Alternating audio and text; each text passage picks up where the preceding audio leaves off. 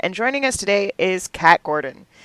Cait Gordon is the author of Life in the Cosm, Stealth Lovers, and numerous short stories. She's also the founder of the Spoonie Authors Network and co editor of Nothing Without Us, an anthology by disabled people for disabled people. Oh, and she really loves cake. Hello, Cait. Hello there. Thank you for having me. It is wonderful to have you. I'm very excited for our chat today. Unfortunately, because we are communicating virtually, there will be no cake.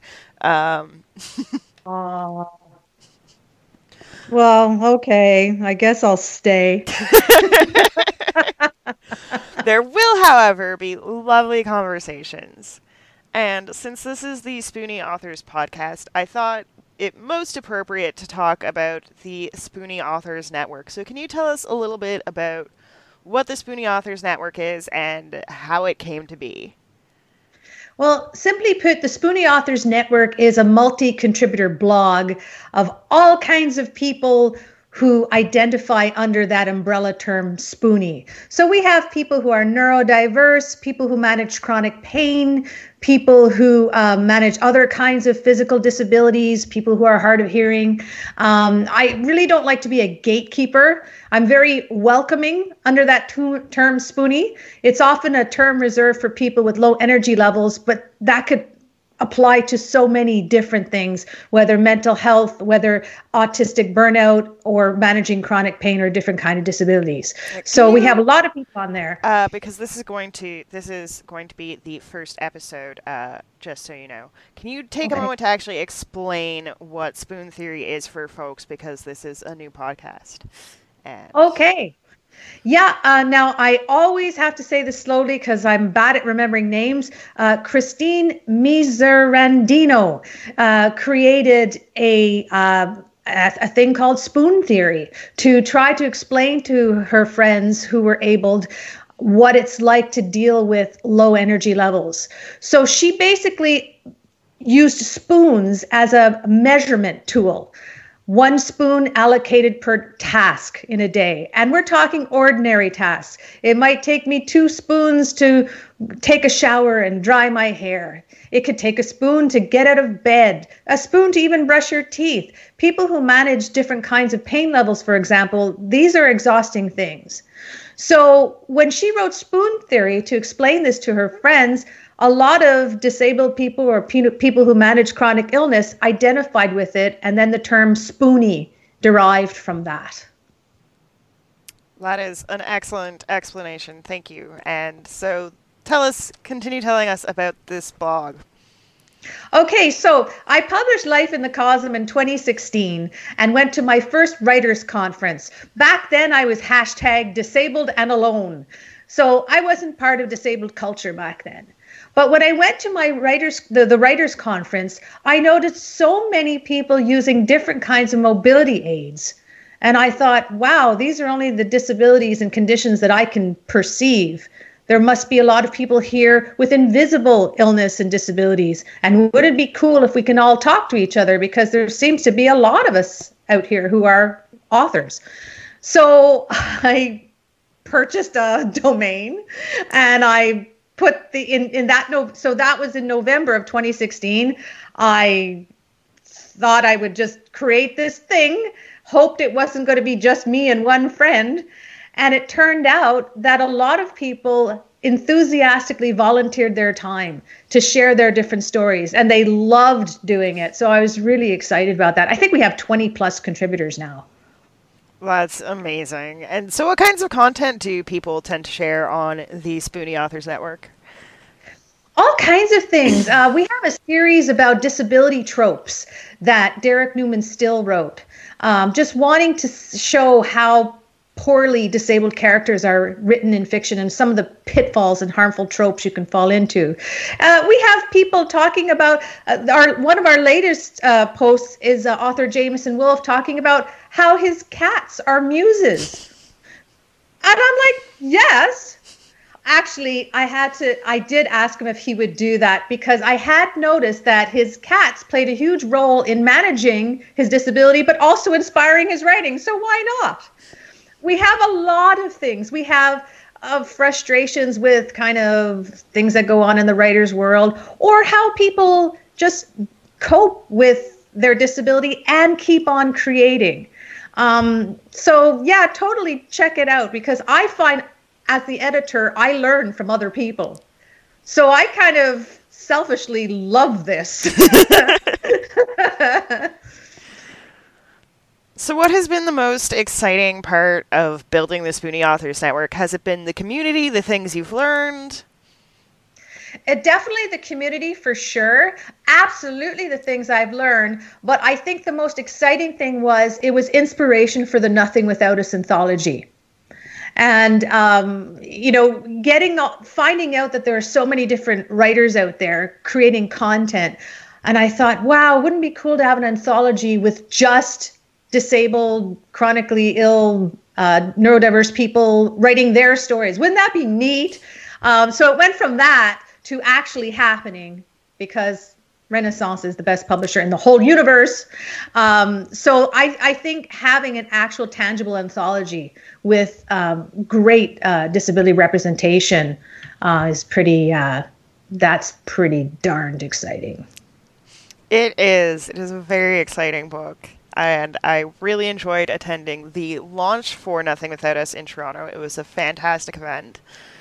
Yay! Um, did you want to talk a bit more about working on that anthology and sort of the process for that? Yeah, so um, it was one of those things where, as I said, it was an idea in my head. And then I was sitting at the Renaissance vendor booth with Nathan Frechette, the publishing director of Renaissance. And I said, you know, I, I'd really like to put an anthology together where it's disabled creatives, but I don't exactly know the process. And I didn't realize that was my pitch. I accidentally pitched a book because uh, Nathan said, Renaissance will do it. And as it was getting closer to creating the formal pitch, I realized I can't do this all by myself because I've never been an editor in chief of an anthology. And oh my gosh, what am I going to do?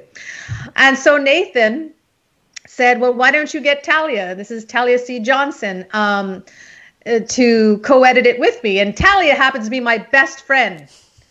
And if anybody knows Talia and myself, we are likened to Pinky and the Brain. So my first reaction was, What could possibly go wrong? but everything went right. Talia and I just clicked, and uh, we put together the call for submissions. And it was really interesting because she's in Toronto and I'm in Ottawa. So we had to rely on technology as our accessible way of communicating. We would even write um, the calls to submission or our to do lists at the same time using different software. So that was awesome and then the stories rolled in and we were pretty much on the same page for a lot of them there were some not written by disabled people and those were a little bit more obvious sometimes Talia and I had to say what we thought our rejection letter should be to get that out of our system. and then we wrote the professional rejection letter. Um, but yeah, it uh, it, it did all come together uh, really gorgeously. One of the things uh, Talia and I didn't want to do is we didn't want to put our own work in there. We wanted to have space for uh, other people. And it was good because then we could just concentrate on being the co editors. And we ended up with 22 stories that we're super proud of. Um, and one last thing I have to say, because this is the best news for me. I always wanted to have this anthology taught and it's currently part of a curriculum in Trent University in a Canadian Disability Studies course. So that's like super amazing. Go us! yeah, that's really awesome. And it's amazing how the internet has given us these opportunities, not just to work with people who are, you know, really far away, but I have actually had the opportunity to interview authors for this podcast who are homebound because mm. we can use things like Skype to communicate and that's such an amazing thing technology is so amazing for disabled people and as a fantasy writer a lot of what i've been learning uh, as i've been thinking about disability in my own world is just how terrible being a disabled human has been throughout a lot of our history Exactly. And guess what? It's 2020 and it's still a little bit terrible at times. Yeah, it, but it really depends on where you are in 2020 as well. Yeah. I mean, I, I I better quantify that. I actually really don't have a problem with being disabled. You know, managing my disability, I'm okay with that. It's the the the thing that's annoying is inaccessibility and lack of accommodation and and ableism. Um, I think if you know we lived in a, a world where it was just so commonplace to consider accessibility and accommodation, most of us, I reckon, would just just go and do our lives and that's it. So yeah, so it's not really. I don't personally find it so terrible being disabled, but that's my own voice perspective on it. Yeah, well, I mean, I think it really depends. Everyone has a different relationship with their disability, and what really has been horrible throughout most of history, to to clarify, is, you know, there's a lot of stigma now, but wow, it was so much worse throughout all of history, pretty much and you know still like I'm, we're talking from a canadian perspective it's still terrible honestly you know as close to us as the united states for a lot of people. Yeah absolutely. And if you're talking about history well then we could talk about language very briefly right? I mean a lot of the words um, that uh, i kind of well i do make sensitivity changes to when I'm editing stuff now are words that were based on mocking people with intellectual disabilities, uh, mental illness, and such. And it's they're so ingrained in our our language. And I think it's interesting how far back those words go as well to make us less than other people. Absolutely. I had the joy of doing a talk about exactly that at a feminist conference last year. Um, I was specifically dissecting the word crazy. And yes. today, one of my favorite YouTubers, uh, Jessica Kellgren Fozard, just released a video um, about the word dumb and the history of the word dumb and how, you know, language has been shaped to, you know, belittle d- disabled people and how a lot of those words have passed on into everyday usage. And I mm. was like, I, I've sort of been secretly working on a side project about that for a while on and off because I'm not really sure what shape I want it to be because there's so much. And so I was so thrilled to see her making a video about that because she has like half a million followers. So oh, wow. like having something out there with that kind of reach is a huge step forward. Um, and I'm really glad that these conversations do seem to be happening more. Yes, exactly. Um, and uh, I mean, when I wrote my first book, again, I wasn't part of disabled culture. So I just used the language that we've all been entrenched with. You know, I'd say things like, that's crazy awesome, right? It's, it's, a, it was a commonplace expression back then. And, and, um, with my first book, I'm going to be coming out with a second edition where I actually tone down a lot of those phrases. I know some authors just will say, well, that's the way it was then. I've changed now, but it kind of bugs me a little bit. So I was really lucky that Nathan from Renaissance is is willing to uh, release a second edition where I, where I just kind of filter out a lot of those or replace a lot of those words and being an absurdist humorist is great because if you don't have those words you got to make up something else. And i found they they underscored the ridiculousness of some of my characters even better so. Perfect. Speaking of your characters so um, you have written a variety of characters with a variety of disabilities in your own work. What have you learned about disability and about accessibility by writing these characters so yeah, that's a really good question. I'm going to talk about something that's not published yet. It's the latest work in progress. I nickname it my disabled Star Trek. Um, it's a work called Iris and the Crew Tear Space a New One. And it comes from a short story I had written that a friend of mine insisted must be a novel. and I'm turning it into a, a series of 11 episodes. So my chapters are like episodes. And in Iris and the crew, to how we would perceive them, all have some kind of disability or neurodiversity and such.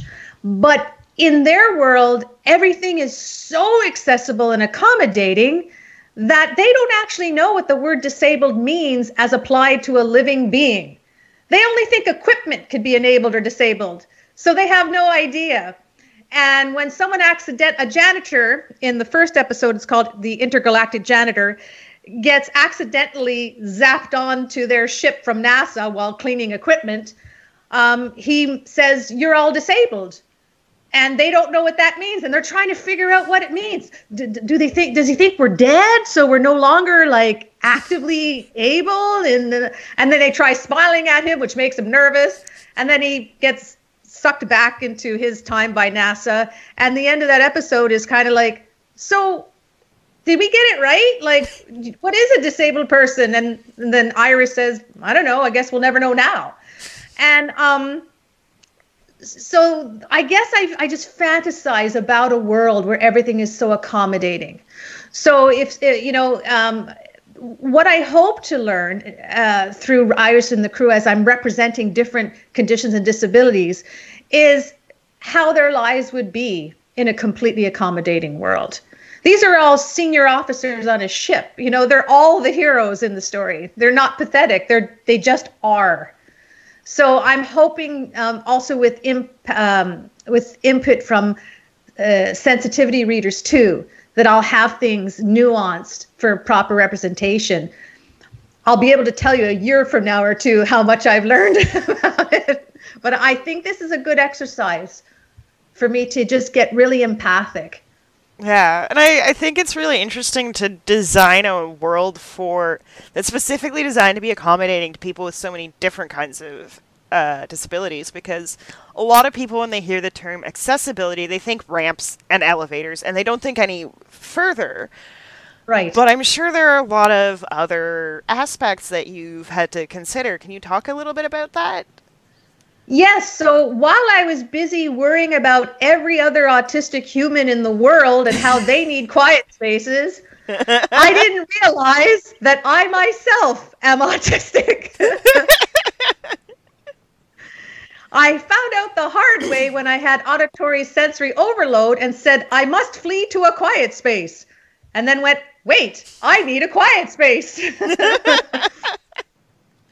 Yes. So uh, there's, oh my gosh, there's so many different kinds of accommodation. There's, we don't think about chemical sensitivity. You know, there's scent sensitivity, chemical sensitivity. We have to consider, you know, um, those kinds of things. One one thing I feel isn't considered enough uh, is uh, hard of hearing slash deaf accommodation.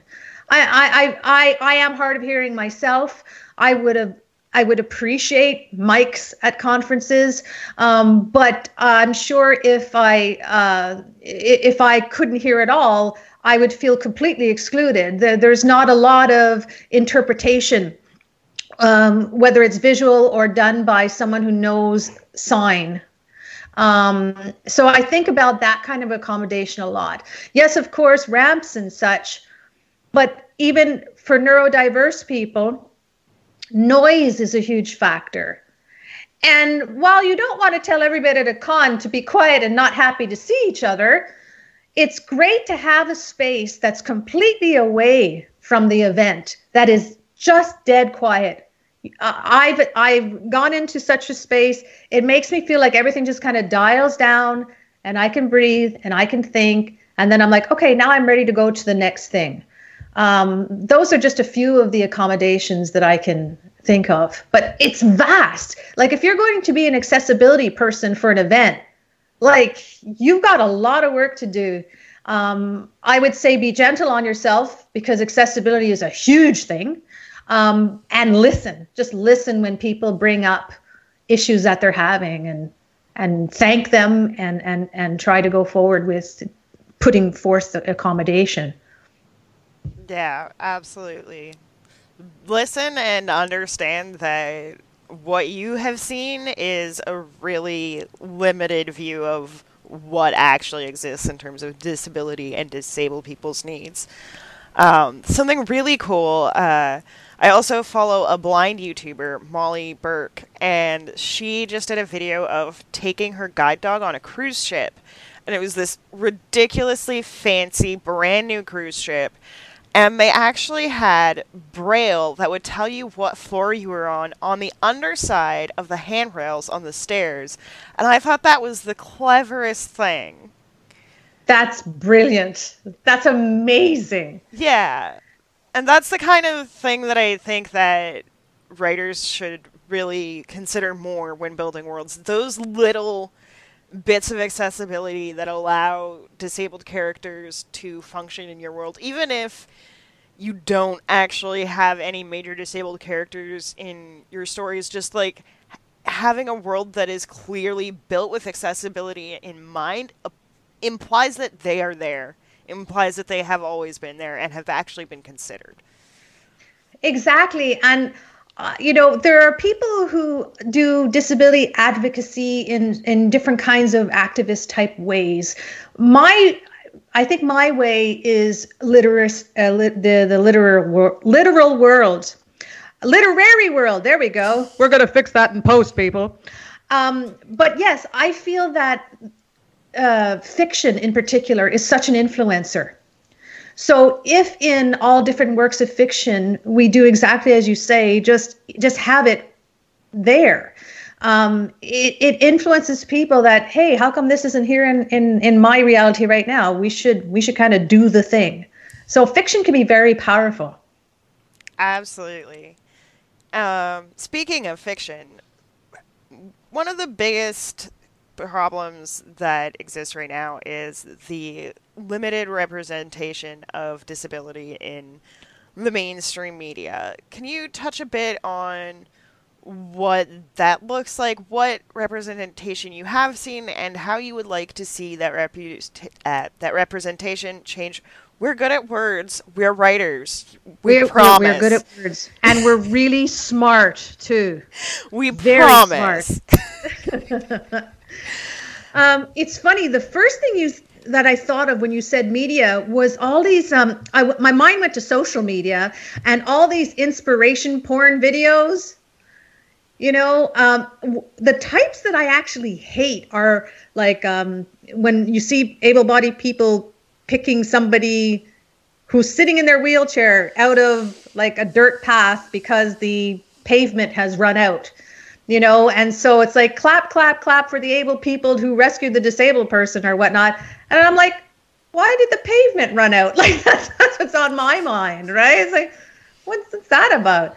Or if you see um, a, a disabled person doing something really awesome with their fitness and they can do it why can't you so that kind of representation doesn't really help anyone and it's not telling the story. I would love to see more of those nonfiction media stories told by the perspective of the disabled person. It would be really, really different from what it's like when you know abled reporters and such do it. Um, but in terms of fiction representation, I have to say, uh, every time a good doctor episode, like a commercial comes on, I start screaming at the television. Um, I don't feel comfortable with that representation of autism at all. Uh, I think it does lead to expectations that there's only one way to be autistic. Um, can, uh, can I, I, pause you for a minute there? I uh, watch Netflix and only Netflix, so I have literally no idea what you're talking about. Can you uh, describe a little bit of, of what the Good Doctor is and what this problematic representation is? Right. Okay. Well, uh, again, I, I I can't bear to watch an episode. So the, the, the, clips that I have seen, uh, the good doctor is a young man who's, um, I guess, brilliant at being a doctor, uh, who's autistic. And every time I see a commercial clip of it, he, he talks in a kind of um, a, a stilted way and says things like, I can experience empathy. And, and it's like, well, uh, I'm like, well, yeah, of course we can. You know, in fact, many autistic people are hyper uh, empathetic. Uh, I've been compared to a betazoid from Star Trek. So, um, you know, and it, there's this notion of kind of the what I call the Rain Man representation. You know, often often a man, often a savant. Um, talks talks in a way that uh, might be a little unique, uh, and while there might be autistic folk like that, great, but there's such a like it's a it's a such a vast spectrum of what it's like to be autistic.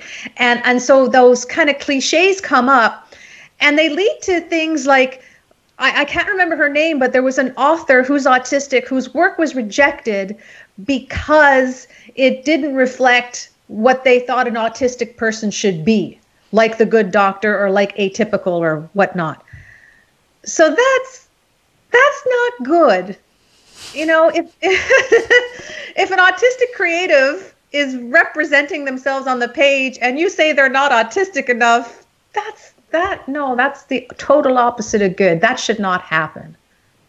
So those are my feelings about different kinds of representation, fiction and nonfiction. Uh, is there anything that you would really, really like to see more of, um, story wise?